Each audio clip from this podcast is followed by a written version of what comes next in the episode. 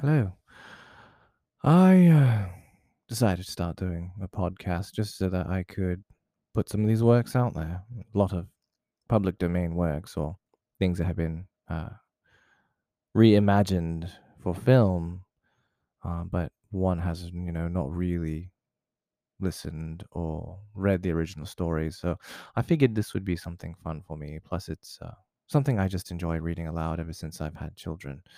Um, they're old and you know older now, and they can all read on their own. But uh, my love of reading has never really changed. At least reading aloud. So I hope you enjoy the podcasts that I start to put out. Um, yeah, all my recordings will be minimally edited. It's just because you know if I get tongue twisted, you know it's kind of hard not to what to uh, keep that out there. But uh, most other mistakes, me having to repeat myself, I figured I would like to keep in, keep the uh, more intimate appearance of the of the story when it's being read aloud. Right, nothing too overproduced. But I um thought that others should like to enjoy, and so um I'll try to do these at least one chapter at a time. Again, all these will be from the public domain. I find that a lot of the older stories are sort of getting lost with a lot of the new newer ones out there, and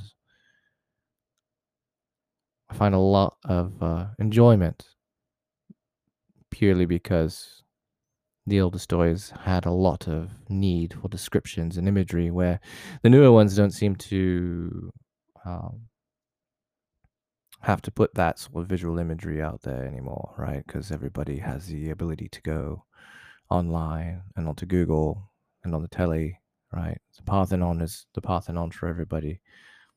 But in the works that we're reading in the public domain, 1700s and 1800s, may not have ever seen a picture.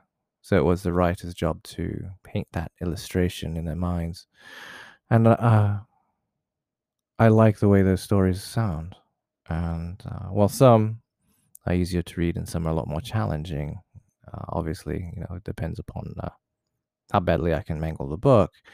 Um, but the visual imaginaries, uh, the visual storytelling through written word is something that I, I very much enjoy. So I hope you guys enjoy the podcast.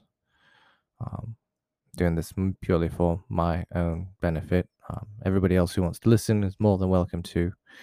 And uh, if everything works out, perhaps maybe, you know, I can improve a microphone or two. But other than that, I'm doing this purely for my own enjoyment. And I figured as long as I'm reading aloud, everyone else can join in and uh, have a good listen. Anyways, hope you enjoy.